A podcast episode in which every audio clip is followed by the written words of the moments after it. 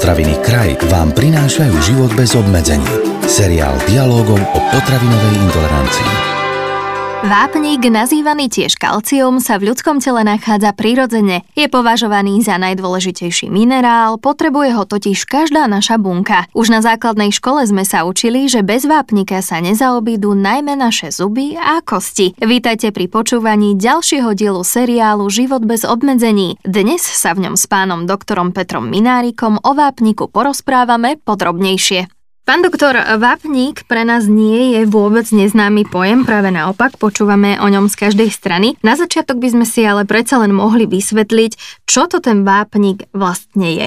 Vápnik je minerálna látka, v našom tele sa vyskytuje mnoho minerálnych látok, ale vápnik má takú centrálnu úrohu, je veľmi dôležitý a má rôzne funkcie. Jedno z nich, že je súčasťou nášho kostného tkaniva a takisto zubov. Vápnik je minerálna látka, ktorá je nenahraditeľná pre náš metabolizmus a to platí aj pre iné minerálne látky. Nemôžeme nahradiť jednu druhou. Čiže vápnik patrí medzi tzv. esenciálne mikroživiny, živiny, bez ktorých sa nemôžeme zaobísť a mali by sme ich mať dostatočných zásobách vo svojom tele a mali by sme ich preto v dostatočnom množstve každý deň prijímať v našej strave. Kde v tele máme najväčšie zásoby vápnika a aké množstvo vápnika sa bežne v tom našom tele ľudskom nachádza? tak myslím, že to je všeobecne známe. Najväčším zásobovacím orgánom vápnika v ľudskom tele sú ľudské kosti, kostra alebo skelet. Tam plní samozrejme vápnik tú úlohu štruktúrálnu, aby tá kost bola pevná, tak musí obsahovať látku, ktorej vápnik takisto fosfor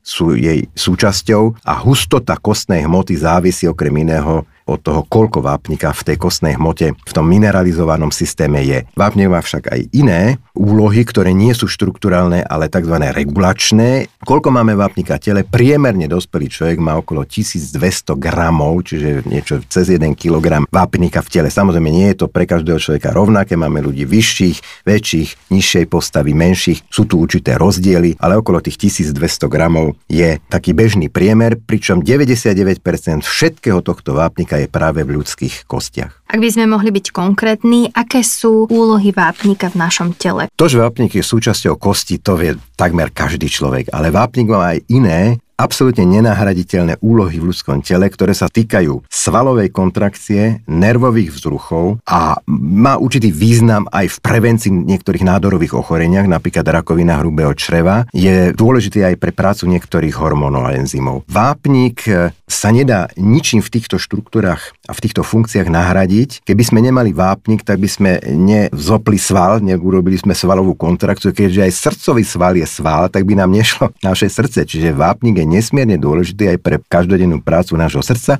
a aby som nezabudol, je dôležitý aj pre prenos nervových vzruchov. To sú tak dôležité a významné úlohy vápnika, pre ktoré organizmus veľmi prísne stráži hladinu vápnika v krvi. Čiže koncentrácia vápnika krvi je v norme aj vtedy, keď je nedostatočné celkové množstvo mm-hmm. vápnika v krvi. Preto by sme mali mať okrem iných opatrení aj dostatočné množstvo vápnika v našej každodennej strave.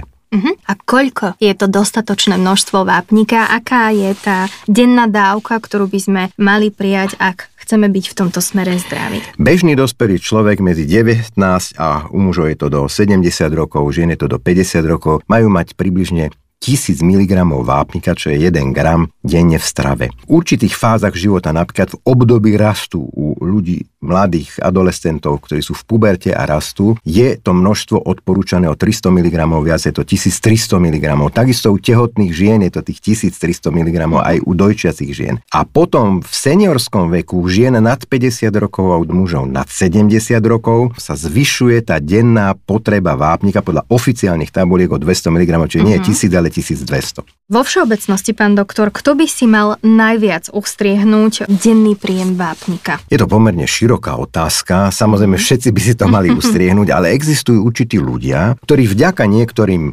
činnostiam alebo vďaka niektorým obdobiam svojho života majú zvýšenú potrebu toho vápnika a mali by ho skonzumovať viac, než treba tí dospelí bežní ľudia, ktorí nie sú v takých situáciách alebo nemajú tieto činnosti. Aby som bol konkrétny. Sú to predovšetkým ženy, ktoré sú tehotné a ženy, ktoré dojčia deti. To som už spomínal. Potom sú to ale aj ľudia, ktorí sú ťažko telesne pracujúci, alebo sú to športovci, ale nie takí tí bežní rekreační športovci, ale športovci, ktorí či už amatérskej rovine alebo profesionálnej podávajú pravidelné výkony, kde sa zvyšujú nároky na svalovú kontrakciu a pochopiteľne, keď vápnik je tam dôležitý, tak sa je, on viacej spotrebúva na túto činnosť a je zvýšená potreba. Potom sú to ľudia v seniorskom veku. Už je to trošku skorej, pretože ženy majú, keď dospejú do obdobia prechodu, skôr tendenciu k ubúdaniu vápnika z kosti a k rednutiu alebo mm-hmm. znižovaniu kostnej mineralizácie. Čiže ženy už po 50. roku života by mali konzumovať toho vápnika viac, yes. než keď boli ešte pred menopauzou a mužov je to posunuté do tých 70 a viac rokov, čiže seniory.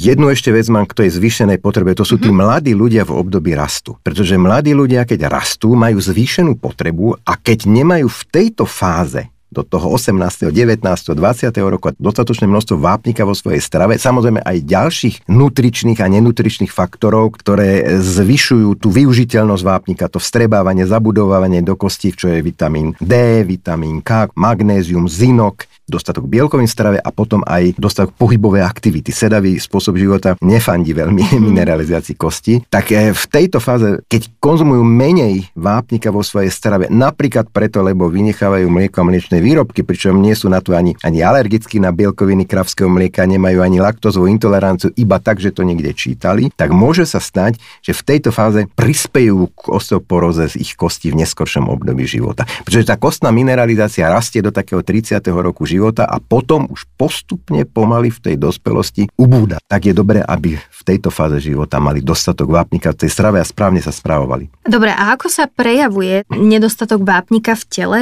Sú to nejaké príznaky, ktoré sú viditeľné, ktoré vieme spozorovať alebo ich nejako cítime? Nedostatok vápnika, nejaký taký fatálny, ktorý by viedol k poruchám svalových kontrakcií a neuromuskulárnych prevodov, tie nie sú úplne bežné. To musia byť určité závažné hormonálne poruchy, ktoré nebudem teraz spomínať, ale čo je častým dôsledkom nedostatočného príjmu vápnika dlhodobého v strave, prípadne aj v kombinácii s nedostatočným príjmom iných faktorov, ktoré pôsobujú na mineralizáciu kosti, vedie k samozrejme predčasnému rednutiu kostnej hustoty, mm-hmm. kostnej hmoty, vzniku tzv. osteopénie, čo je taký predstupeň osteopénie osteoporózy. To, či je kost dostatočne pevná vo vzťahu k pohľaviu a vo vzťahu k danému veku, povie vyšetrenie, ktorá sa volá osteodenzitometria. Tie ambulancie, ktoré sa týmto zaoberajú, sa volajú tzv. osteologické ambulancie, sú dostupné v Slovenskej republike a keď je pacient indikovaný, tak sa mu zobere krv, donesie vzorku moča a urobí sa mu vyšetrenie kostnej hustoty a príde vlastne ten výsledok. Nemusí sa to prejaviť ničím, môže sa to prejaviť určitými bolestiami, treba z v bedrovo-driekovej mm-hmm. chrbtice, ale môžu sa už potom najmä v staršom veku dospieť, a to sú tie najťažšie formy, že sa zlomí stavec bez toho, aby došlo k nejakému úrazu. Tomu mohla predchádzať okrem iného aj celoživotný nedostatočný príjem vápnika, nedostatočné zásoby.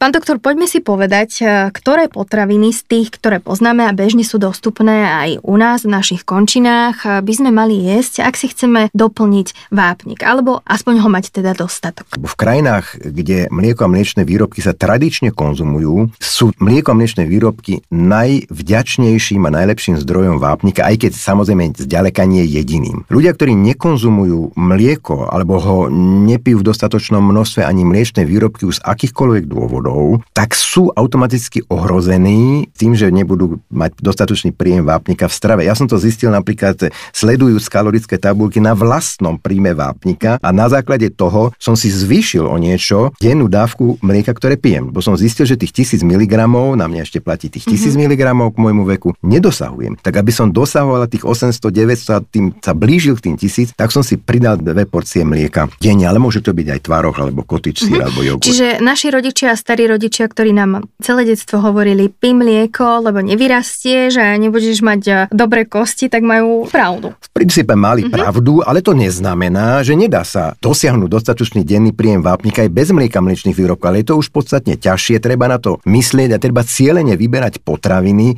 ktorého majú tiež dostatok. My máme také tabulky, existujú, že koľko vápnika sa nachádza v ktorej potravine, aj v rastlinných, napríklad brokolici, v keli, v špenáte a podobne. A koľko sa z toho vstrebáva, teda to percento vstrebateľného dostupného vápnika v traviacom trakte. A potom je zaujímavá tá, ten posledný slepce v týchto tabulkách, že koľko porcií z tej potraviny musíme zjeť, aby sme nahradili množstvo vstrebateľného vápnika z jednej porcie mlieka, čo sú vlastne 2 deci, to je 200 mm-hmm. alebo 250 ml. A zistíme, že musíme z tých potravín skonzumovať podstatne viacej. Čiže či je to brokolica, alebo je to čínska kapusta, alebo je to špenát, alebo sú to aj orechy, rôzne semiačka a tak ďalej. Preto sa odporúča, aby ľudia, ktorí povedzme majú naozaj alergiu na bielkoviny kravského mlieka, alebo majú ťažkú laktozovú intoleranciu, neznášajú mliečný cukor, ale veľmi silne, aby robili určité opatrenia. Napríklad najlepším zdrojom pre ľudí s laktozovou intoleranciou je konzumovať bez laktózy laktózové mlieko, bez laktózové mliečne výrobky dostať, aj tvárohy, aj kotič síry bez laktózy, mm-hmm. ale vápniku je tam rovnaké množstvo. Včera sa ma niekto pýtal, že či je vápnik aj v otučnenom mlieku. No je, Takisto bielkovín je tam rovnako. Čiže máme tie bezlaktozové.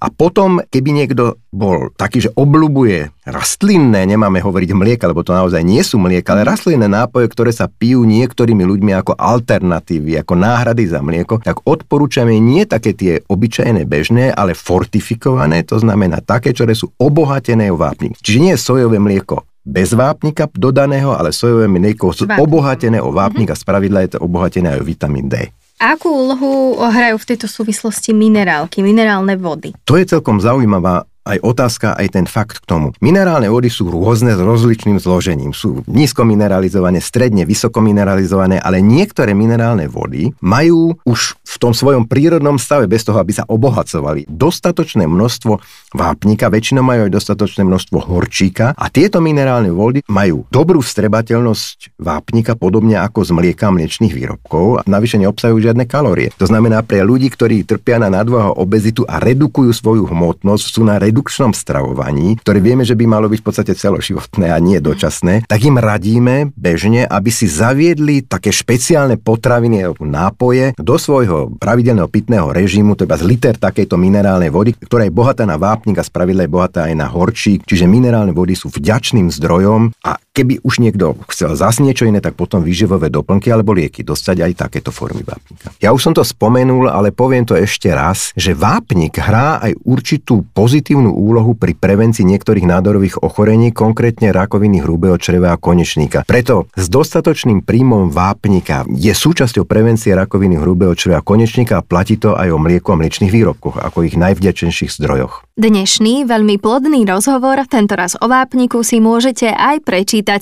Pripravili sme pre vás blog, v ktorom nájdete ďalšie zaujímavosti a cenné rady, s ktorými nám ako vždy pomohol odborník na zdravý životný štýl, pán doktor Peter Minárik. A na budúce zistíme, aké sú výhody sonografických vyšetrení.